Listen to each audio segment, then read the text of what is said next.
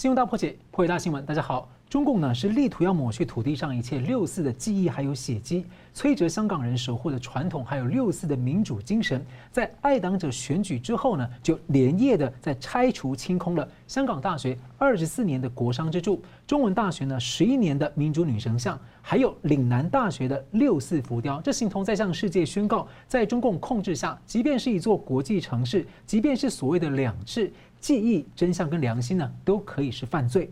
那么，俄罗斯陈兵乌克兰呢，普丁呢开始喊价，这会爆发战争吗？那另一边，在台湾的周边呢，中共在南海布下了天线阵，而辽宁号的航空母舰呢，穿越了第一岛链演习，而美国和日本的海军呢，似乎在包抄拦截。美国总统拜登呢，昨天签署了法案，要限制新疆的产品进口，而日本政府今天宣布外交抵制北京冬季奥运。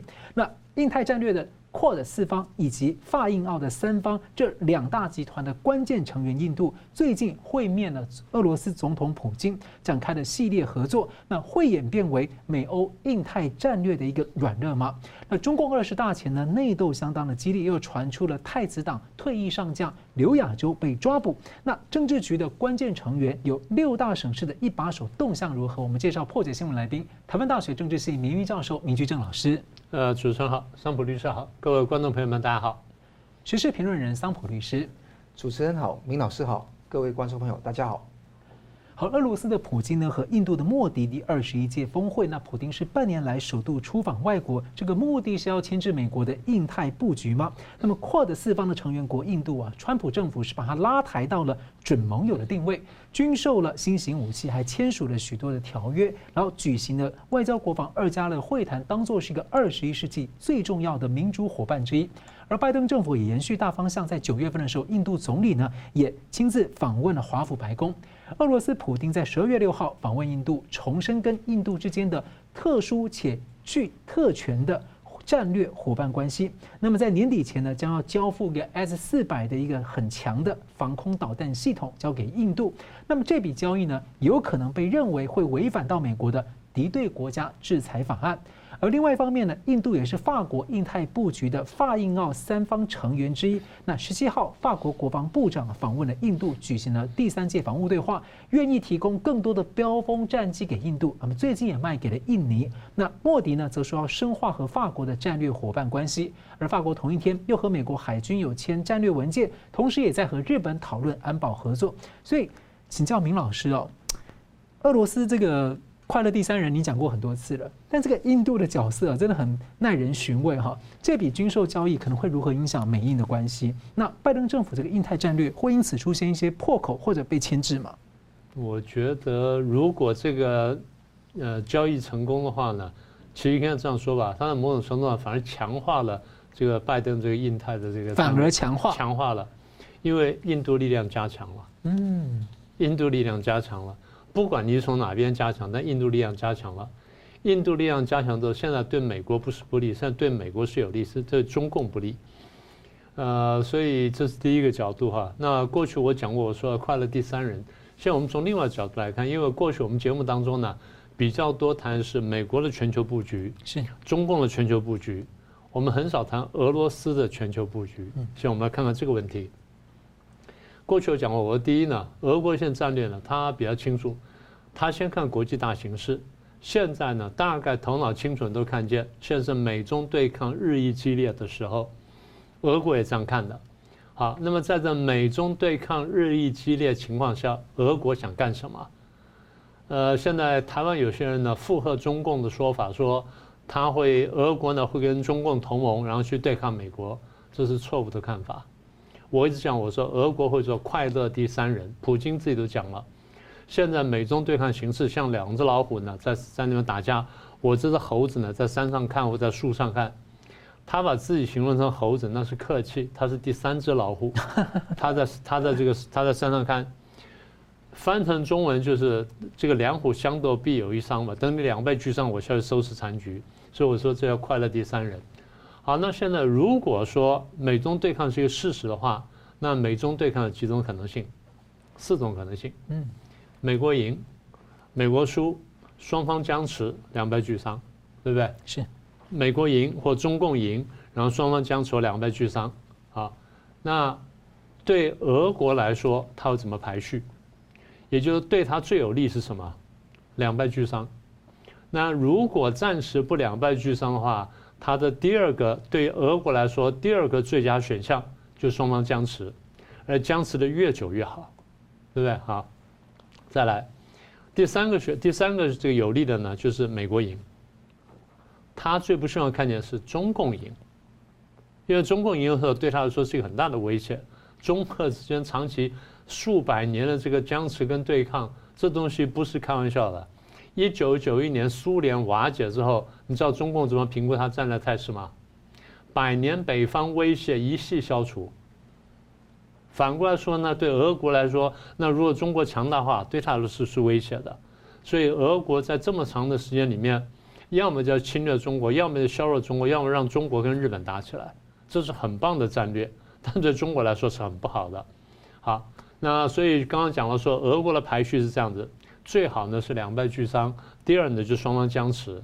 两败俱伤如果暂时不可能的话，那么俄国会希望说双方僵持，而且美中的对抗僵持越久，俄国的这空间就越大，对不对？快的第三人才能操纵啊。好，那如果是双方僵持的话，那俄国就要问一个问题：我对于这个双方的僵持呢，我能不能做什么事情？你不只是捞好处，你更大好处就是。怎么让双方继续僵持下去，帮助他僵持啊，延长他的僵持，对不对？这才是逻俄国的逻辑。好，那怎么帮助延长呢？简单说，第一，左右摇摆。怎么摇摆法呢？通常导向弱的那边去抑制强的那边，是吧？这基本的逻辑嘛。好，那什么叫强？什么叫弱呢？跟它真正国力的强弱没有必然的关系。我们这边所说的强弱是战略姿态的强弱。这个国家如果战略姿态非常强，拼命在扩张、在进取，那这时候我反而倒向弱的那边，就不那么进取那边，然后抑制强这边。等到这个强的这看慢弱去了，然后这边强起来的时候，哎，我又倒过来，这才叫左右摇摆嘛。所以对俄国来说呢，你美中双方呢，要么就两败俱伤，我下来收拾残局；要不然就双方僵持，然后僵持的越久越好。那我要做的事情就是帮助你僵持的更久一些，啊，这叫左右摇摆。好，那么这个他说，那他是最近有时候要帮中共对，他怕中共呢突然之间没有了对抗美国的意志，所以我要让你告诉你说，哎，你可以的，你够强大，你要去对抗美国，所以没事做跟你讲一下战略协作伙伴关系，然后在没事做呢跟你去演习一下，或者派几艘军舰跟你出一下日本海，什么等等，就是怕说你你不想，怕你的心虚了或胆怯了。我不断的鼓起来，让你只有一个错误的印象，就是我真的够强大，我真的可以跟美国对抗。他不断的去跟美国对抗的时候，俄国其实客观上用中共去消耗美国。然后当怕中共太认真，怕美国认真的时候，他就说：“哦，我不会跟中共结盟。”是对，对，一点都不错嘛。他所以他的话，请各位注意看，那所以这样就解释了为什么台湾有些这些政论家呢，他说：“哎呀，俄国去帮中国，但是俄国回头第二天就马上说，我不会跟中共结盟。”他不晓得怎么去收场，还怕看，怕大家看不懂。对，因为这表示说，台湾有些政治家是没看懂这个事儿，就接受了中共的统战的讯息，说哦，俄国跟我们很好，来对抗美国。台湾有些政治家呢，反美反倒过头了。我倒不说你要亲美，而是说你要看懂这局势，要运用这局势，帮台湾扩争取最大的战略利益。这是我们要讲的东西。好了，现在我们要了解说，好，那俄国是这样子，他左右摇摆，然后帮弱者打气，给他信心，然后继续去对抗强者。那既然这个情况下的话，俄国的第一最好就是我要把这个局势呢延长下去，就对抗的僵局延长延长下去。那最坏的情势，刚刚讲说是中共要赢，对不对？所以我怎么避免最坏情况？我要留一些后手。就万一这事情发生的话，万一中共真的哪天不小心什么原因打赢的话，那我怎么办？我要留下后手。所以我的后手就我当然自己要有实力。第一，我的军事实力；第二，我有些军工科技我不会给中共的。嗯。第三呢，就是我要在科技上要保持领先。所以这些东西都是我将来要对抗中共用的东西。这东西我得牢牢抓住，我不会放出去。好，这第一个。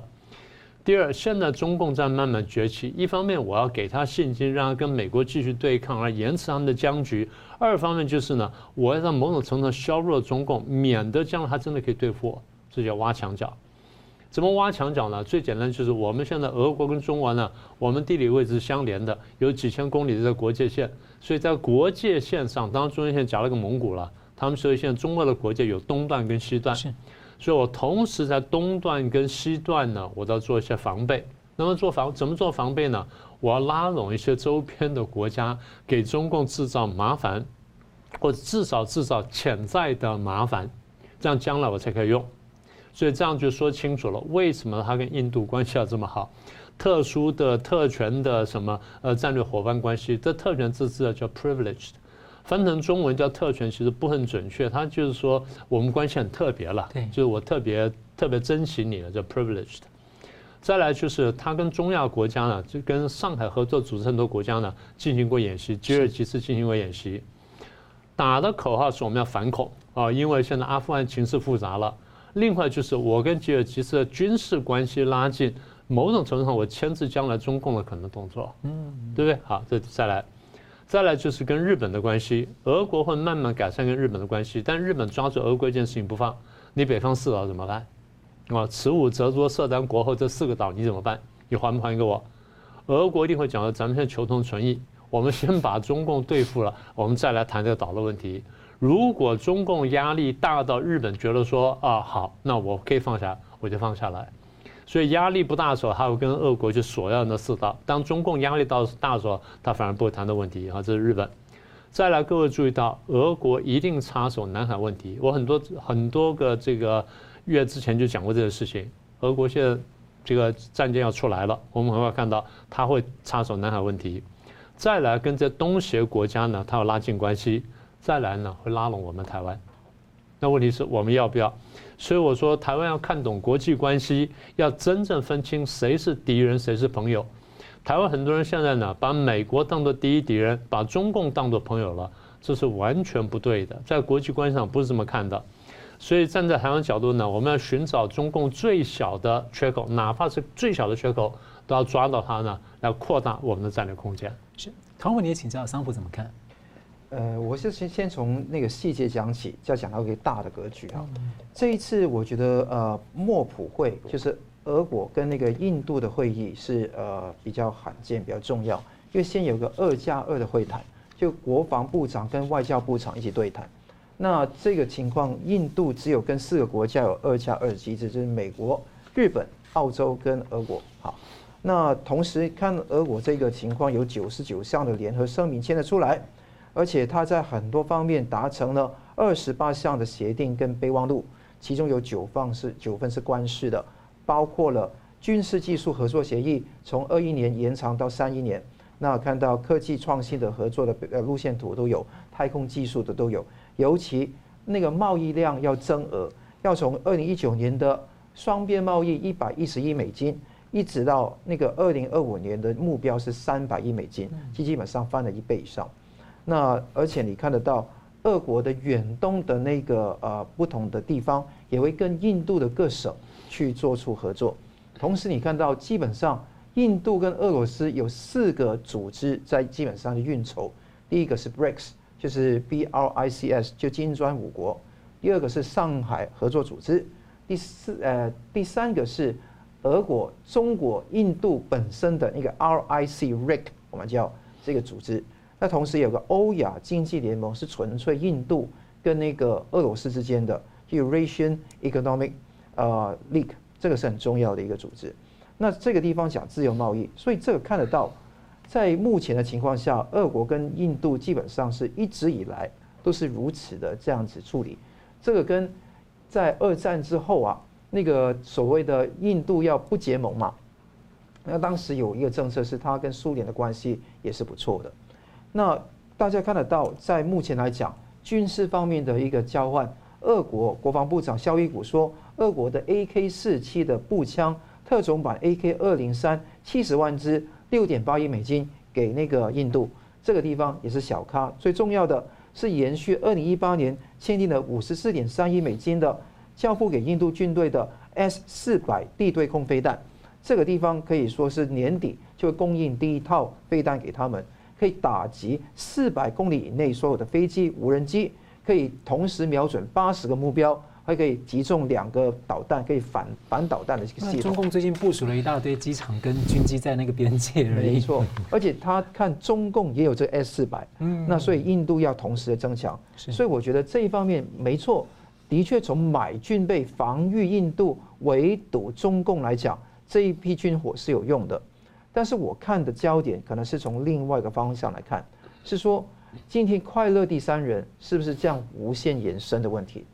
大家知道，快乐第三人在川普时代，北韩是成功变成了一个快乐第三人啊，因为他同时在美国跟中共之间呢，来这个游刃有余，两边都可以那个拿到便宜。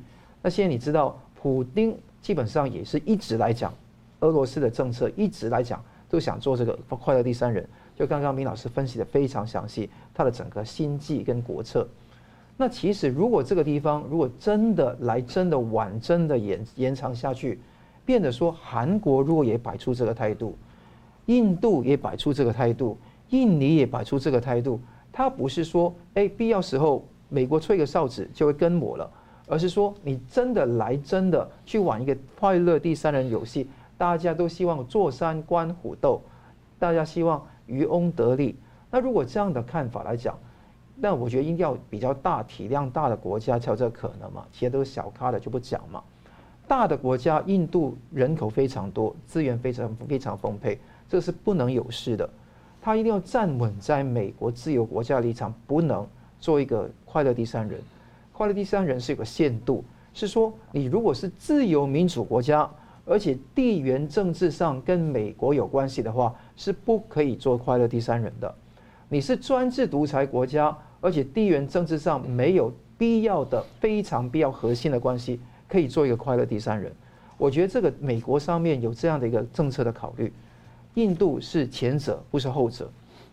所以我觉得说，当年二零二零年的时候呢，川普当总统，当时土耳其是关键的角色，他去跟那个。俄罗斯哈买那个军火，立即遭到美国的制裁。你说买 S 四百嘛？对，买很也是 S 四百一模一样。那根据这个二零一七年这个美国的敌对国家制裁法案，基本上是不能买的。所以我们那个做律师的都有那个 sanctions，就是说制裁俄罗斯是被美国制裁的，很多不能买有关的事情的。那印度摆明就是违反这个条约的，违违反这个法律的。违反法律的前提的结果是，美国要不要制裁他？那最近那个美国国务院的发言人普莱斯就说还在考虑中，还没有决定要不要去制裁。其实这个说法是不会太恰当。你要么就制裁，因为已经发生在这个月初到现在已经超过三个礼拜了。那你现在要不要制裁？是说一句话嘛？那现在有一些举棋不定的一个状况。那个举棋不定的状况，我希望美国如果说真的希望避免掉。这个印度进入到快乐第三人这个范畴的话，应该要硬起来。我觉得说这个比较重要。那一方面来软的，可以买他更多，卖他更多的军火；来硬的，要跟他讲说，如果你要继续买俄罗斯的军火，你必然遭到一定的制裁。我觉得这个来硬的才是重要的部分。大家也知道说，刚刚李老师讲到挖墙脚这个部分啊，这个的确有这个问题。俄罗斯是想说拉拢印度，离就是。不只是印度进入 Quad 这个四方安全对话，也展现得出那个俄罗斯支持中印边境的冲突，互相挑拨这个矛盾。所以快乐第三人不只是存在在中美之间，而存在在中印之间。好，那同时你看到中印的外长在莫斯科在今年九月协商边境问题，发表共同声明，所以印度也要跟中共在一起。虽然跟中共没有二加二的那个机制，但是有沟通的话语。说俄罗斯俄罗斯的总统助理乌沙科夫啊，他说普丁跟习近平同意继续俄中还有印的合作模式，交换意见，举行下一次三边峰会。就刚刚说 RIC 这个三边峰会，这三边峰会如果成功的话，就成为一个可以挑拨或者说慢慢去让美国陷于一个难看的局面，要被动回应他们的一种主动的挑拨。所以这个地方也是一个大家很重要的看点。二零一一到一五年，美国是印度的第二大供应商。那现在呢？俄罗斯是成一直成为它的第一大供应商。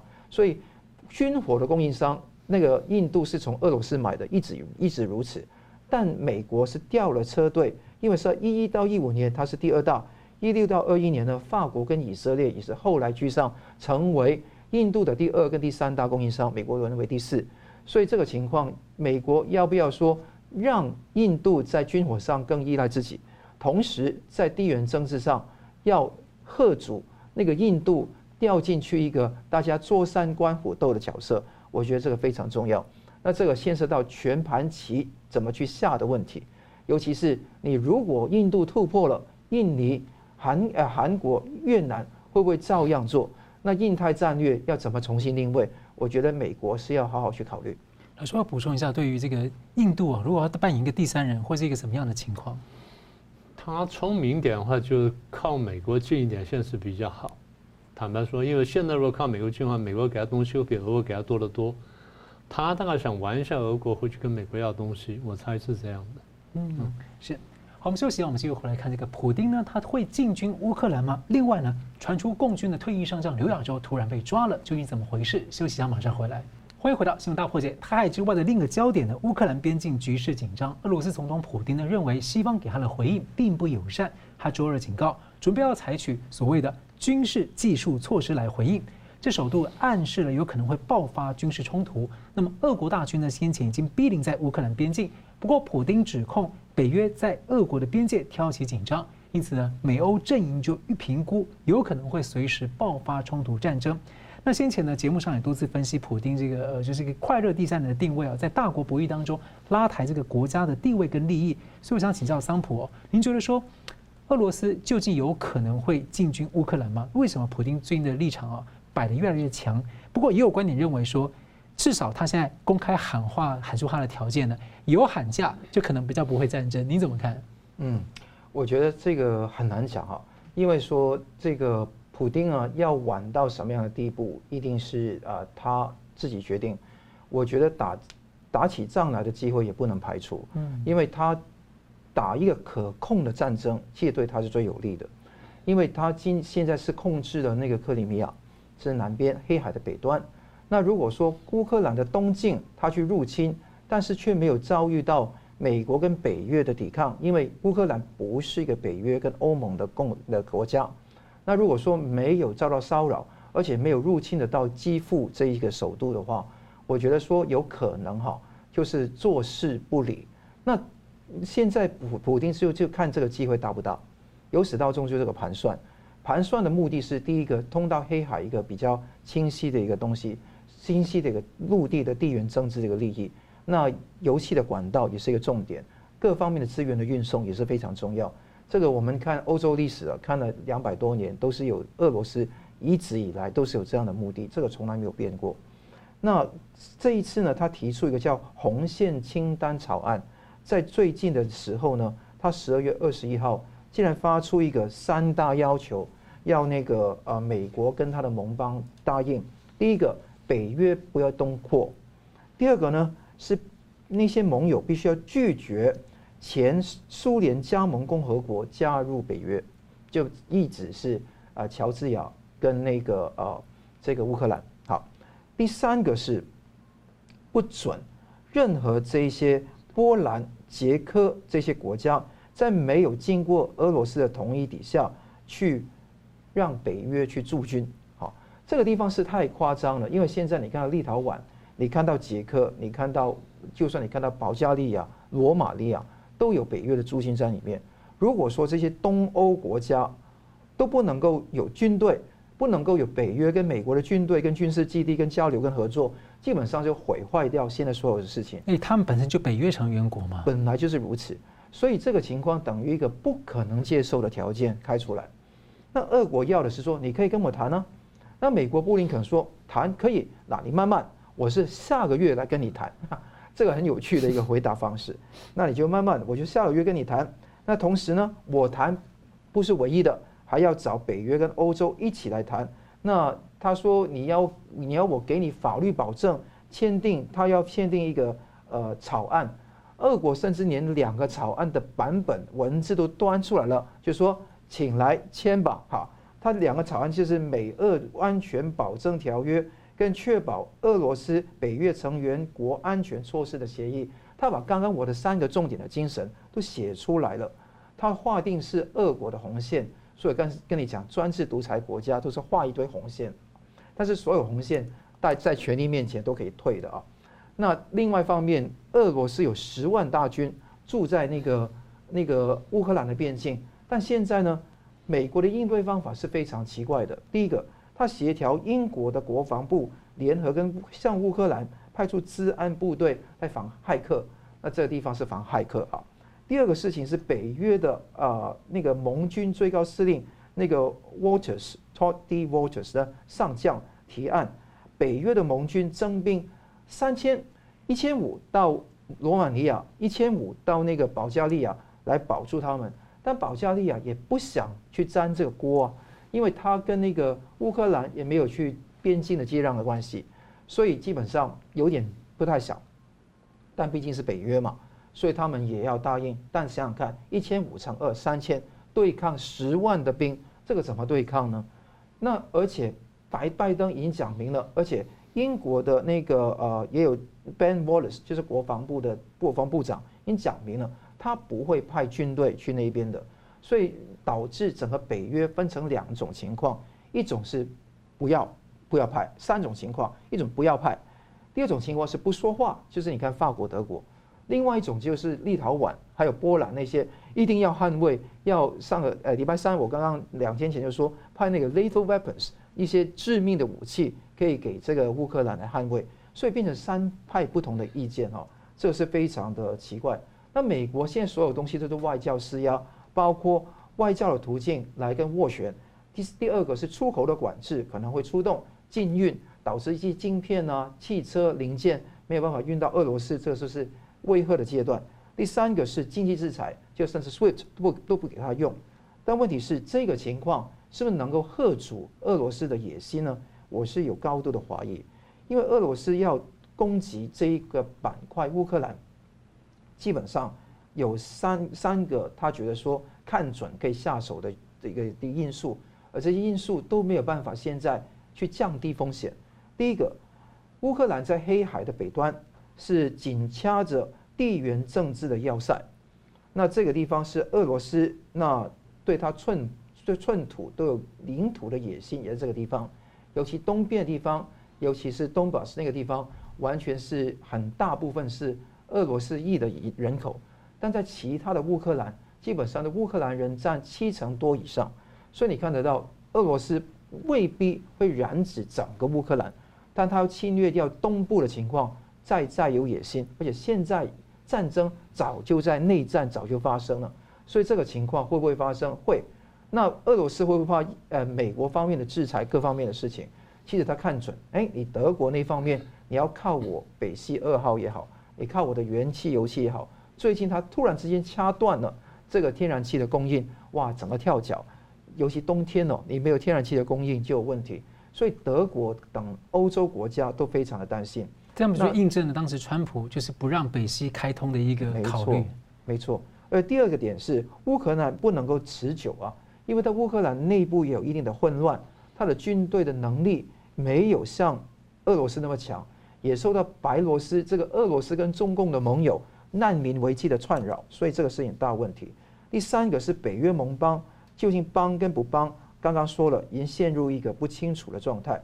所以现在你看到十二月八十二十一号无预警的切断了运补欧洲天然气网，这个从西伯西伯利亚的亚马尔一直到。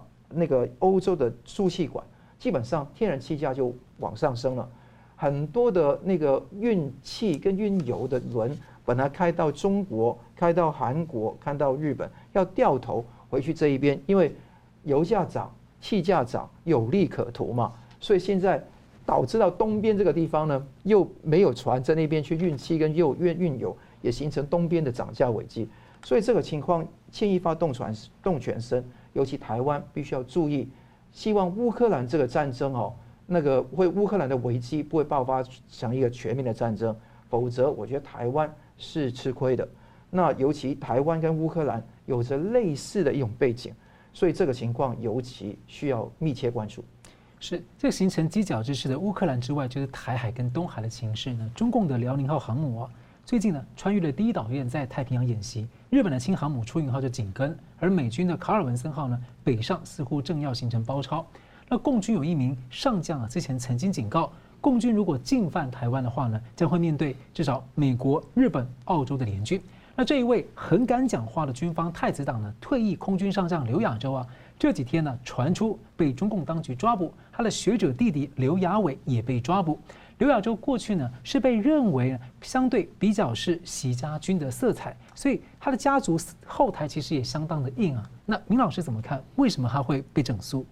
我们先说这个新闻不一定是真的，目前还没有最后证实，但这个事情还是可以谈，因为第一它不是完全空穴来风。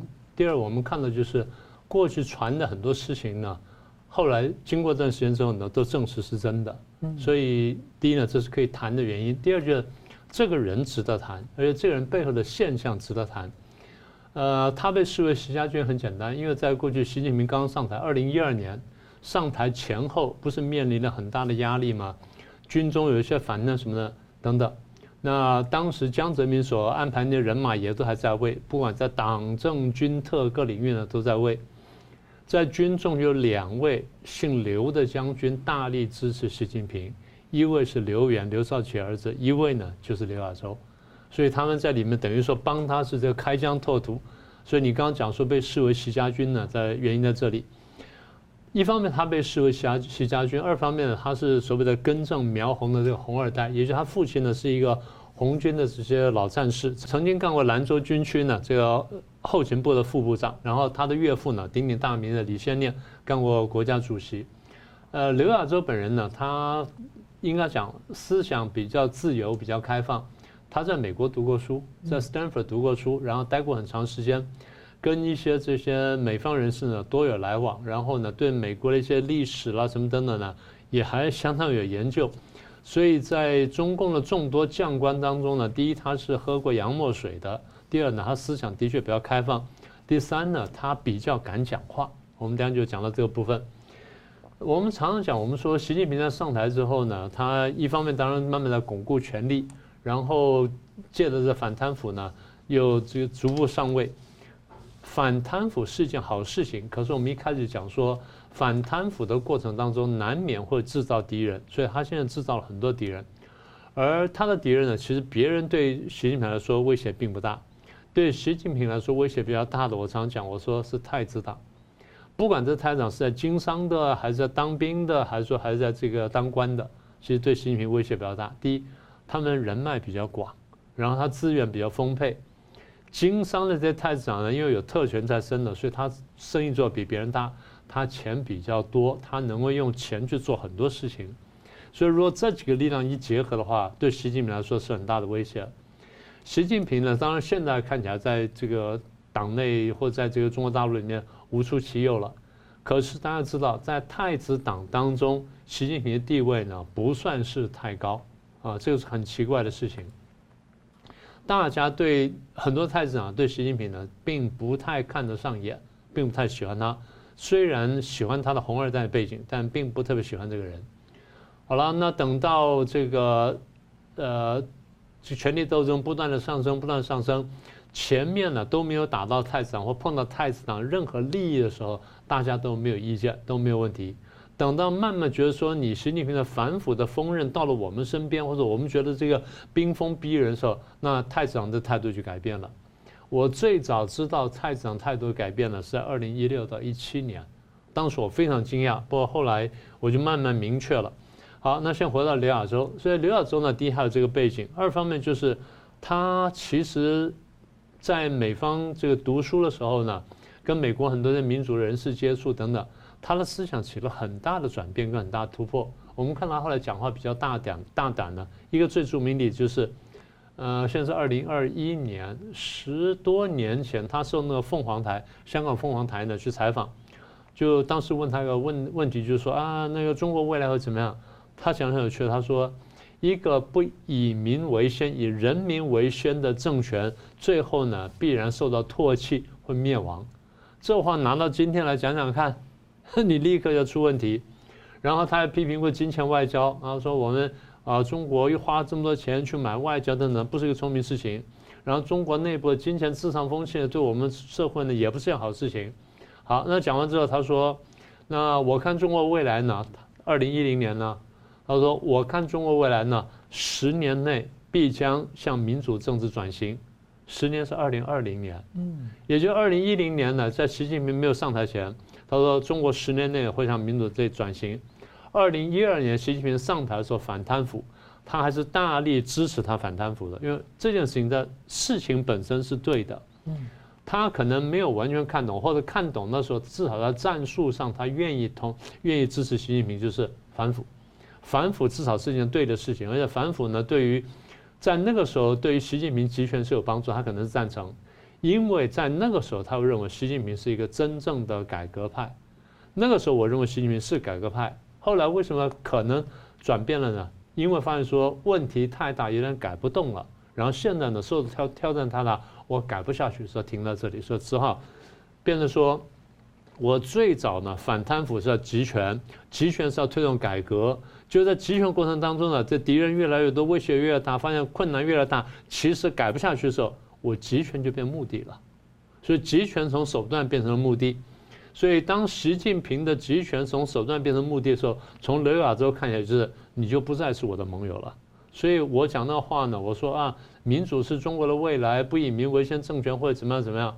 我不是批评你习近平，但听着习近平耳朵里面去，你曾经讲过这样的话，所以今天我看起来，我觉得你是我的威胁了，所以习近平对他态度可能会这样转变。好，那么他讲说，呃，一个国家呢，它真正强大呢，不在于说什么呃什么持续发展呐，金钱有多少了，或军事多强大，它说在于制度。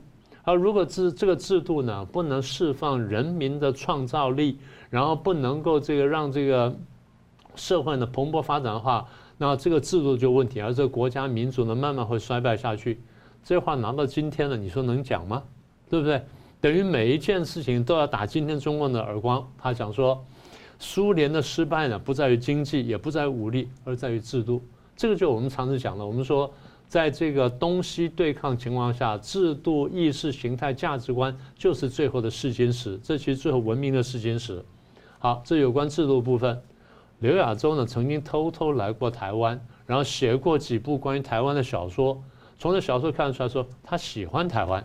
哎，这下有趣了。所以很多年以前呢，我就曾经，因为这句话讲起来都快有三十年了。嗯。我刚回国不久，因为当时我的博士论文写就是中共的改革等等，跟在很多座谈会上谈到这个事情。我说，根据我的判断呢，中共高层呢，第一有民主派。大家很难想象说啊，你们这集权政治，我说有，我中共高层有民主派，有这些人呢，虽然在中共的高层，但他认为说西方民主是好的。后来赵子阳回忆录就写了嘛，对不对？那很多人就像什么，呃，这些赵紫阳那个政治政治改革小组里面，这些都都是民主派，包括后来的温家宝，他骂他温影帝，其实他也相当赞成民主的呀。那么也就说，第一，中共高层里面有民主派。第二，中共高层内部有亲台派，这我是确知的，但我不能讲讲原因了。我确知的事情。好了，我讲的时候大家都不相信。我讲的话什么意思呢？台湾应该看见中共内部的缺点跟可能有的盟友，我们要想办法去拉拢这些盟友，从内部去瓦解中共，这才是台湾应该做的事情。所以台湾如果一直觉得说啊，中共很强大什么等等，而这个强大怎么来的呢？中共给你洗脑洗出来的，中共不让大家看见他内部的缺点，但是他不断扩大你内部的矛盾跟缺点，这样他才能进攻你。所以我们要看懂中共的这种作为之后呢，从而回头看见中共内部的缺点。刘亚洲这个事情，我再说一遍，未必是真，但刘亚洲这种人跟这种思想，在中共高层党政军里面所在多有，甚至特务里面都有。所以，对我们来说，对外界反共人来说，你要看见可以用的机会，跟可以击破的这窗口。哎，其实这几年来，这个三退运动、退党等等的，将近四亿人，就有很多的高干是那样的状况。就是如此。好，休息一下，我们等下回来看中共二十大前的内斗情况，而政治局里面的六个当然的地方大员的动向如何？我们马上回来。欢迎回到《新闻大破解》。中共二十大呢，最大的看点就是呢，中共中央政治局啊，这二十五个席次究竟要怎么分配？那么其中呢，有六个省市的一把手是当然的成员，包括了四大直辖市：北京、上海、天津、重庆，还有广东省以及新疆自治区。这六地的一把手啊，现在都未满六十八岁的当然退休年龄，而在明年二十大的人事换届，也就是呢，都有机会再卡一个高位。那他们的去向就很重要了。所以不过呢。中共二十大在权斗激烈下，现在啊一路变数，这六个人呢能否走到那个时候都很难讲。明老师怎么看？你要谈这六个人，我要把问题要扩大一点点。嗯，第一个就是常委到底几个？如果还是七个啊，七或九？如果还是七，嗯啊，假设如果还是七，现在是谁呢？第一总书记是习近平，对。那明年到开二十大的时候，他已经超过六十八岁，他六十九岁了。他还干总书记吗？嗯嗯，不是说七上八下吗？他还干嘛？如果他干的话，那很多人年纪比他还小啊。对，那你动不动？所以你现在说是六大地方人选，我现在帮你数一下：总理李克强明年呢满六十七岁，还不到六十八，嗯所以他还可以干干下去。现在我听说广东，你刚刚说几个地方对不对？对。广东省委书记胡春华。我现在听说胡春华明年可能会接李克强，哦，那李克强去哪里呢？是，这我们还不知道。对，所以这第二个问题。第三个，这个常委的这排排下来呢，是人大委员长，人大委员长是栗战书，栗战书呢是到零了，明现在已经到零了，明年会超零，所以理论上如果照七上八下他下来，好，那谁去接他呢？我现在听说的是丁薛祥，就是中办主任。那丁薛祥是一九六二年生，所以明年呢还早呢，才只有六十出头，所以没有问题。好，那排名第四的那个常委呢是政协主席，现在是汪洋。汪洋到明年也才六十七岁，他如果下来的话，那谁他去哪里？好，现在我听说谁去接他呢？李希，李希是什么位置呢？就你刚刚说的广东省委书记。好，那假设李希现在的广东省委书记去接了汪洋。那么李希当然年龄比较轻了，但他比汪洋小几岁呢？还小一岁而已。哦，才小一岁。汪洋是一九五五年生，李希是一九五六年生，小一岁，其实没有小了一岁，小大概大半岁吧。所以被替换下来的汪洋，如果被替换的话，六十七岁也不满六十八岁，还可以再任。上来的这个李希呢，也不过是六十六岁。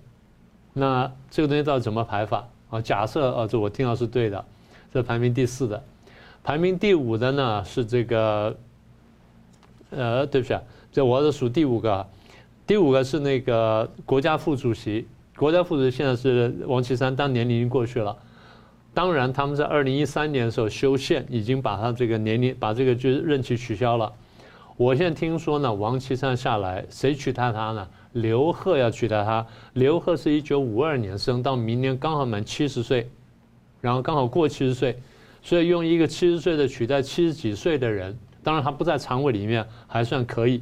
那你说这事情怎么处理？再来是这个赵乐际，就是纪委书记，纪委书记呢，赵乐际呢，现在才一九五七年生，到明年呢才满六十五岁。我现在听说是你刚刚讲的那新疆。陈全国要去接他，那成全国被制裁成这样了。嗯，是中共不管这个东西，中共就是说我你越制裁我越用他，表示我不受你影响。通常为什么新疆这个人可以干这个干这个纪委书记呢？因为你在新疆镇压杀人够狠的话呢，你的心才够硬，才能干纪委书记，这是中共的逻辑。好，那被换下来，如果赵乐际换下来。被换下来的赵乐际是六十五岁，要上去的陈全国呢是六十七岁，啊，所以年龄在这边就没有什么很大意义了。也就是说，如果说到时候要这样，真的照我刚刚讲的名单，这是我现在听到名单，照这样干的话呢，那七上八下呢没有很大意义。如果七上八下没有很大意义的话，那人事就非常乱，非常难调整。那最后要怎么定呢？就是我钦定。我的这个一，我这个习近平，我的最高这最高这个掌权者，我决定所有的人事，就变成这样子了。这样我还没数完呢。这第六个，第七个呢是韩正，啊，为什么他会排在这里呢？因为他是兼第一副总理。对，到明年的时候呢，他满六十八岁了，那没问题。我先听到谁来接他呢？陈明尔来接他，就重庆市委书记。是，所以你刚刚点名的几个地方呢，很多人都上来。那现在还有一些没点到的，我们得数一下。刚才我跳过一个人呢，就排名第五的王沪宁，他是中央书记处的书记，他是以笔杆子身份呢上了这个高位，那这个非常罕见的了。到明年他满几岁呢？六十七岁，所以也没道理。那么他还干不干呢？他去哪里呢？啊，那你现在剩下几个呢？一个是李强，现在上海市委书记；一个是蔡奇，现在这个北京市委书记；一个是李鸿忠，现在天津市委书记。我们大家可以排除一个人，大家可以排除李鸿忠。李鸿忠是江派色彩比较重的人，蔡奇啦、李强啊，这些都是这个习派色彩比较重的人，所以大概这些人呢存活下来没有问题。那在什么位置，我们等会来说。所以李鸿忠的留任呢，当然很困难。所以大概。天津市委书记这个位置呢，比较容易空出来。但是你刚数了这么多人，这么多人，这个有的好像要要被挤下去，有人要上来占位置，挤下去这些人也还不到零，上来的这些人呢，有些年龄也还比较大，有些年龄长比较小，有些年龄比较大。那这个年龄现在怎么安排？这第一个。那内斗的变数就更多了。所以我讲我讲意就是说，大家现在看了哈，就是说啊，这六个地方大员是这些都很重要，但你有没有想到？如果这些人上去，好几个人上去的话，你说陈全国也好了，或者胡春华上去啊，或陈明尔上去，上去的人他把人家挤下来，那被挤下来你要怎么安排？他们是真的就是差不多六十五六岁或六十七八岁就就退休了，还不到六十八岁就退休了吗？就真的退了吗？过去该安排什么？比如安排什么人大委员长啦，呃，人大副委员长啊，什么国家副领领导人？所以一个办法就是增加好多个。国家副国家什么呃副主席的这个位置增加一排，然后大家都去干国家副主席，或增加人大这个副委员长的位置增加一排，然后大家去干那个位置。也就是说，这样几下就干虚衔了。所以我们在谈什么呢？我们在谈就是说，现在这样用人呢，你原来哦，当然我们不说那制度特别好，可从制度角度来看，就是说，第一，你只能干两任，然后不能再干第三任，这第一点。第二点呢，七上八下。假设这两个呢，一个是半硬的规矩，一个真的是软规矩。假设都照这样走的话，事情比较单纯。现在你等于说我两个都破掉了，两两个都破掉之后呢，你要再去大调整的话，会引爆很大问题。所以我们现在看到人事斗争或者很多层，第一层呢就常委这层，我刚刚数数了七个人，而常委当中大家争的最凶的呢是两个位置，第一就是第一把手的位置，就习近平的位置。到底是继续干总书记呢，还是他会去干主席呢，还是干什么？还是再来第二就是排名第二的那个常委，排名第二常委通常是总理，那谁干总理？这就是很很大家很想争的位置，所以这两个位置争得凶。再来就刚刚讲说争的这个剩下的五个常委的位置，再来就争政治局位置，这些人现在都在政治局里面，所以大概踢掉几个，然后年龄大再再赶走两个，政治局位置能空下，坦白说大概。五个到七个，的差不多这样子，这跟过去大换血完全不一样。所以如果没有什么意外的话，比如说明年的政治局跟今年跟现在政治局可能差不多。但是地方上这些人呢，你要么就留任，要么怎么办？就交就交叉，就是上海的跑到这个北京去，北京又跑到重庆去，重庆跑到上海去，然后谁跑到天津，就这样轮调，平均轮调，所以只能这样。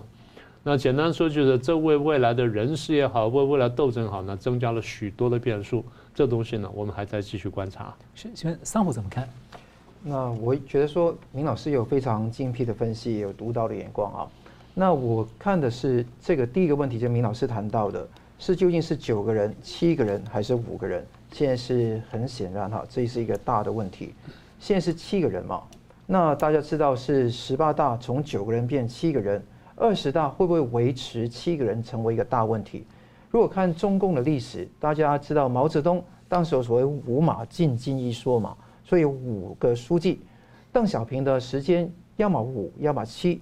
江泽民时期是七，胡锦涛是九，那习近平是倒回去七，那会不会继续缩成五？本身是缩小决策圈，强化权力操控，绝对有这个可能，所以这个不能排除。嗯。第二个事情是。在今年六中全会之前，其实完成了很多的省市，二十一个省级单位的调动。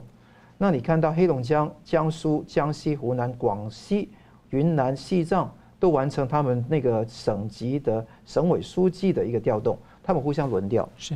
那之后在二十五号到十一号期间呢，也是在新疆、河南、山西、安徽有省级的换届已经完成。那剩下还没有完成的，可能是全国应该是三十一个省级的单位嘛，可能剩下十个左右，就包括这个刚刚主持人说到的六个大员，就是啊北京、上海、天津、重庆那四大直辖市，还有广东省跟新疆，还有包括四川、青海、宁夏、河北，甚至内蒙古等等。是，那这个地方还没有换，因为它全国一盘棋，换了其他还没有换这个。那目的是怎么样呢？最后要定夺嘛。所以现在我觉得呢，他们到当然会有口袋名单，但要最后还是会有很多意外跟分配会产产生。那七上八下，第三点，七上八下是不是真的会走下去？我跟大家讲是，刚刚就算以明老师的名单哦，你看到有部分的刘鹤，一九五二年出生，都已经超越了这个时间，所以这个并不是一个铁规则。而且习近平一上台的时候都已经讲能上能下嘛，所以大家告诉大家说不要拘泥于七上八下划线，因为这个在独裁者的眼中是不不值一顾的啊。那更重要的一点是，刚刚讲的那个六个主要的呃地方大员，他们去向如何？那当然他们是另有任用还是怎么样？大家都是在猜嘛。但是可以肯定的是。这个我觉得陈敏尔进京的机会是非常高的，他会担任什么职位我不知道，但是你看得到他下面的人都在动。当你看到他下面的人都在动的时候，你会看得到他可能会有异动的状况，因为今年的四月，他重庆市委秘书长王富就是调任这个常务副市长，那那个大秘重庆市这个陈敏尔的大秘是由那个李明清来接任的，那他在主政贵州期间。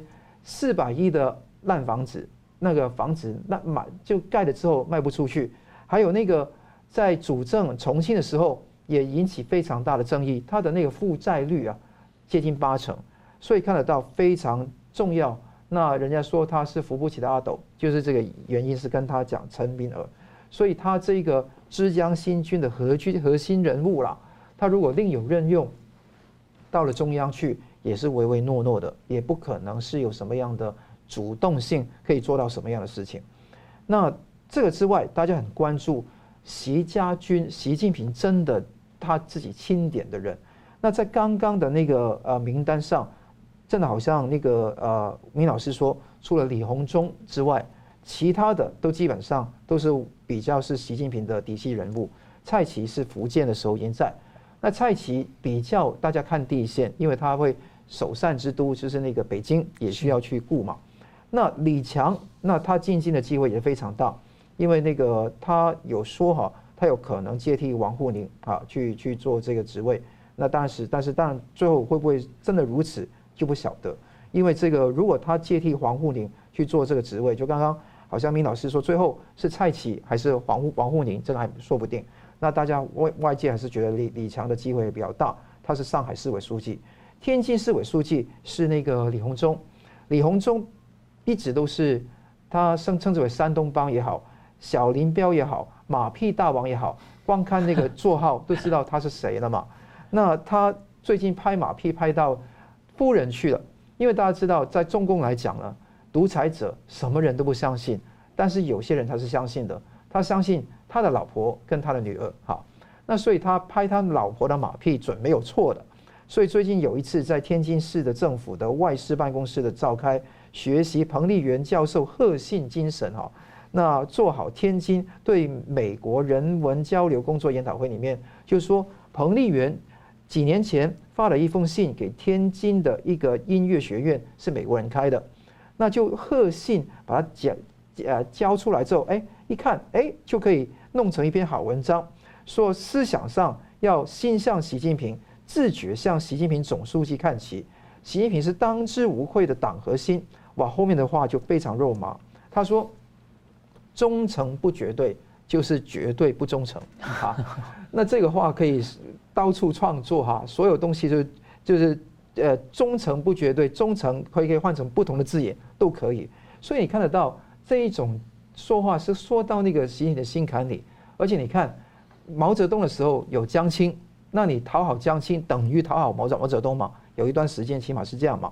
所以你看到那个李鸿忠说，思想上高度信赖核心，感情上衷心爱戴核心，政治上坚决拥护，组织上自觉服从，行动上始终紧跟。你看看多么的肉麻，多么的重要。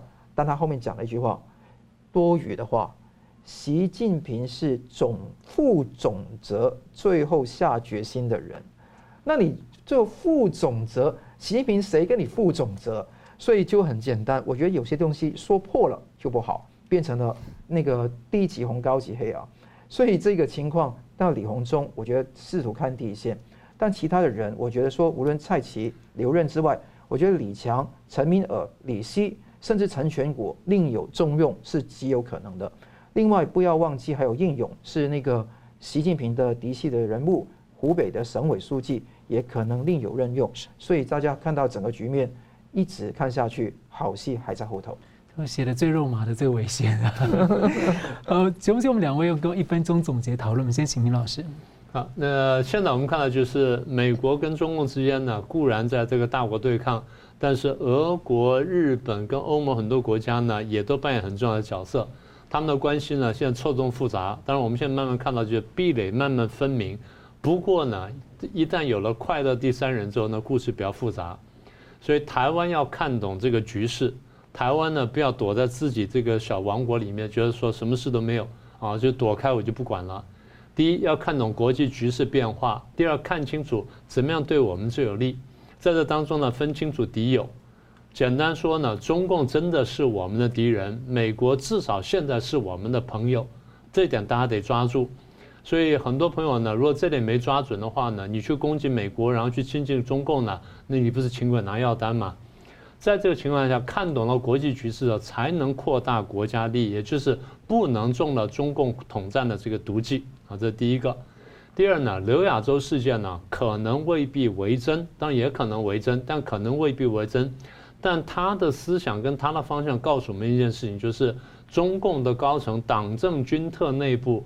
都有民主派跟亲台派，这些呢是我们对抗中共呢可以运用的人跟可以运用的空间，我们自己不要放弃了。第三呢，就像刚才这个呃桑普律师说的一样，我们前面提到，中共的人事变动呢还很复杂，没有到最后接中那天呢，我们都不知道到底怎么回事，所以后面呢有很多可以期待的地方，但也有一些呢我们需要关注跟可以运用的空间，台湾呢要好好掌握。是桑普律师。对，跟今天讲到印度的问题、俄乌的问题，也讲到那个中共的内部的问题。其实这些问题都萦绕在我脑中很久，而且现在是还在一个混沌的状态状态啊，混沌状态。那其实香港最近也是遭遇到非常大的困难。那从立法会的选举假选举开始，一直到习近平接见那个呃林郑月娥，说这是一套好制度哈，就看到他他多么的把谎言的世界、欧威尔式的谎言世界制造出来。那昨天晚上跟今天也是传出不同的消息。昨天晚上是那个港大的国商之柱哈，那就看到国商之柱被移除，移除方法是围了板，在晚上的时候围了很高的板，而且用遮罩的方式来去拆除。拆除期间，记者去拍摄的时候，那个还用强光灯去反照记者，让记者不用拍。各位，这个不是一个人呢、这是一件死物。那你要。